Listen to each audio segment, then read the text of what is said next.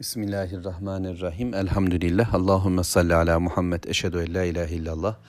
Ve eşhedü enne Muhammeden abduhu ve resulü. Sözlerin en güzeli Allahu Teala'nın kitabı olan Kur'an-ı Kerim. Yollarında en güzeli Hz. Muhammed sallallahu aleyhi ve sellemin yoludur. Mülk suresi ayet 15. Hüvellezî ceale lekumul arza zelûlen femşû fî menâkibiha ve kulû min rizqih ve ileyhin nuşûr. Allahu Teala bu kitapta kendini de tanıtıyor. Belki surenin sonunda tekrar dönüp bu ifadeleri taramamız gerekir. Yani ilk baştan itibaren Allah Rabbimiz Tebareke diye söze başladı ve mülkün kendinde olduğunu bize ifade etti. O Allah ki her şeye kadirdi.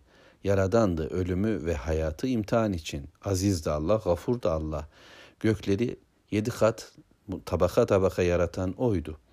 O Allah Rahmandı bunu da görmüştük sonra.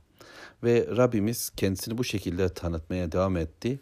Şimdi de bundan önceki ayette e, ayet 13'te innehu alimun bizati sudur. Bütün hani göğüslerde olan kalplerin niyetlerini bilir de Allah onu söyledi. 14. ayette latif de Allah lütufkardı ve her şeyi bilmekteydi. Bilgisine engel olmayandı. Hiçbir şey onun bilgisini engelleyemez. Kimisinin bilgisini duvarlar, kimisinin bilgisini olaylar, kimisinin bilgisini zaman, mekan engelleyebilir.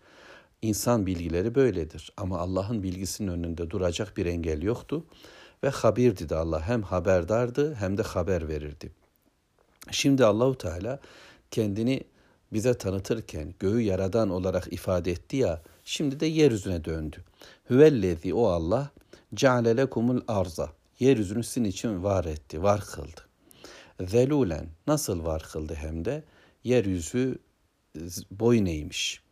Yani istese kıpraşacak, depreşecek, zelzeleyle hareketlenecek bir yeryüzü. Ama Allahu Teala ona dedi ki dur, boyun eğ. Göğe nasıl yedi kat tabaka tabaka dur ve düşme dedi. Direksiz, sütunsuz, kolonsuz bu şekilde dur dedi. Yere de boyun eğ dedi Allahu Teala. O da boyun eğdi insanlara, varlığa. Zelulen. Femşu fi menakibiya. Son Allahu Teala bize buyurdu. Bu bir emir yani namaz kıl gibi bir emir değil belki ama burada ne var? Hayatı bu şekilde yaşayın demek bu. Femşu fi menakibiya. Hadi gezin onun dağlarında, tepelerinde, ovalarında, yükseklerinde, omuzlarında. Tercüme belki böyle ama işte onun vadilerinde, kanyonlarında, yaylalarında dolanın, gidin gelin yollarında bu yürüyüşü yapın, yürüyeceksiniz, yürüyorsunuz. Hayatınız bir yürümedir. Hadi yürüyün çocukluğunuzdan itibaren emekleyerek dört ayak, sonra iki ayak, sonra gerekirse bastonunuzla üç ayak. Ama develerin üzerinde, atların üzerinde, arabaların üzerinde, taşıtlarla birlikte fakat gezin, dolanın, çıkın, inin, gidin, gelin. Ve kulu min rizqi ve rızkınızı arayın. Rızık Allah'tan ve rızkı Allah gökyüzünden yeryüzüne gönderdi. Gökten rızık gönderenin Allah olduğunu Tur suresi söyler bize. Burada da Rabbimiz yeryüzüyle ilgili bir bilgi veriyor. Demek ki rızkımız gökle yer arasında taksim edildi. Ve insanlar bunu arayacaklar. Bunun için yürüyecekler. Bu rızık çocuksa evet. Bu rızık eşse evet. Bu rızık ev, at, arabaysa evet. Ama bu rızık nimetler, yetenekler, imkanlar, ilimler, bilgiler e, ve diğerleri ise cihat da bir rızık, ticaret de bir rızık, namaz da bir rızık, kulluk ve ya da isyan seçimleriyle insanlar kendi rızıklarını, Allahu Teala'nın kendilerine verdiği nimetleri, bu nimetlerin kendilerine ulaşmasını için çabayı oluşturacaklar. Yeryüzü bunun için var. Ve yiyin rızıklarından, elmasından, armudundan, suyundan için, ekmeğini yiyin gibi.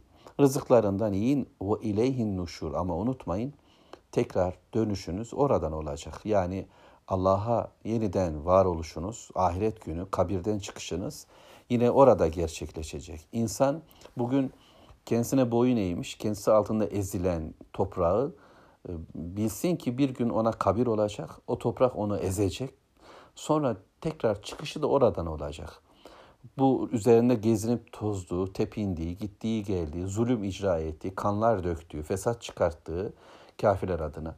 Ama müminler adına namaz kıldığı, secde ettiği e, ve adımlar attığı hayır yollarında bu yeryüzü bir gün onu içine alacak. Bir, kimileri için bu yeryüzünün içe alması şefkat ve merhametle olacak. Kimileri için ise bir sıkma ve bir acı, keder yurdu haline gelecek. Sonrası sonrası yeniden diriliş, bir ahiret olacak. Siz gökler yüzünde olan e, hayatın Allah'a ait olduğunu görüyorsunuz. Oraya sözünüz geçmiyor. Her ne kadar bugünün kafir dünyası Mekke kafirlerinden daha da koyu bir küfre doğru koşmuşlar ve Firavunlu yıllar, Nemrutlu yıllardaki istikbarı, kibri kendilerinde görüyorlarsa ve bundan dolayı Yıldızlar Savaşı filan işte gezegenlere gidiyorlar, oralardan hareket ediyorlar, gökten insanlara sanki saldırıyorlar. Gökte bizim havası vermeye çalışıyorlarsa da biliyor ki herkes aslında ulaşamadıkları bir evren var. Uçlarına varamadıkları bir bölge var ve tüm bu yıldızlar, bu gökyüzü Allah'a ait. Bununla beraber şu bizim gibi gördüğümüz, elimizin altında istediğimizi yaparız. Bu şehir bizim, bu ev bizim. Bu caddeler, bu sokaklar bize ait. Burada istediğimiz hükmü, sistemi biz oluştururuz. Kafamıza göre bir dünya meydana getirebiliriz diye düşünse de insanlar. Rızık yollarında kapitalistleşerek, para pul noktasında etkin ve egemen olarak, yeryüzü halklarını sömürerek, dünyanın gidilmedik hiçbir sokağını bırakmayalım diye tüm yolları güzelleştirerek, gidemediğin yer senin değil ve dolayısıyla oralarda bizim olsun, oralarda sömürelim. Son dağın köşesindeki gariban çobanın rızkına da biz ortak olalım diye dünya sömürücüleri ellerinden geleni yapsalardı, dünya onlar için küçük bir köye dönüştürülüyormuşçasına bir hava verseler de ulaşamadıkları, varamadıkları, gidemedikleri yerler pek çoktur. Hatırlayın Firavun e, bu yeryüzü benim değil mi diyordu. Bu e, ırmaklar, akan ırmak, Nil ırmağı benim için akmıyor mu diye kibirleniyor. Bu havayla e, ben sizin Rabbiniz değil miyim diyordu insanlara, o Mısır halkına ve bölgeye.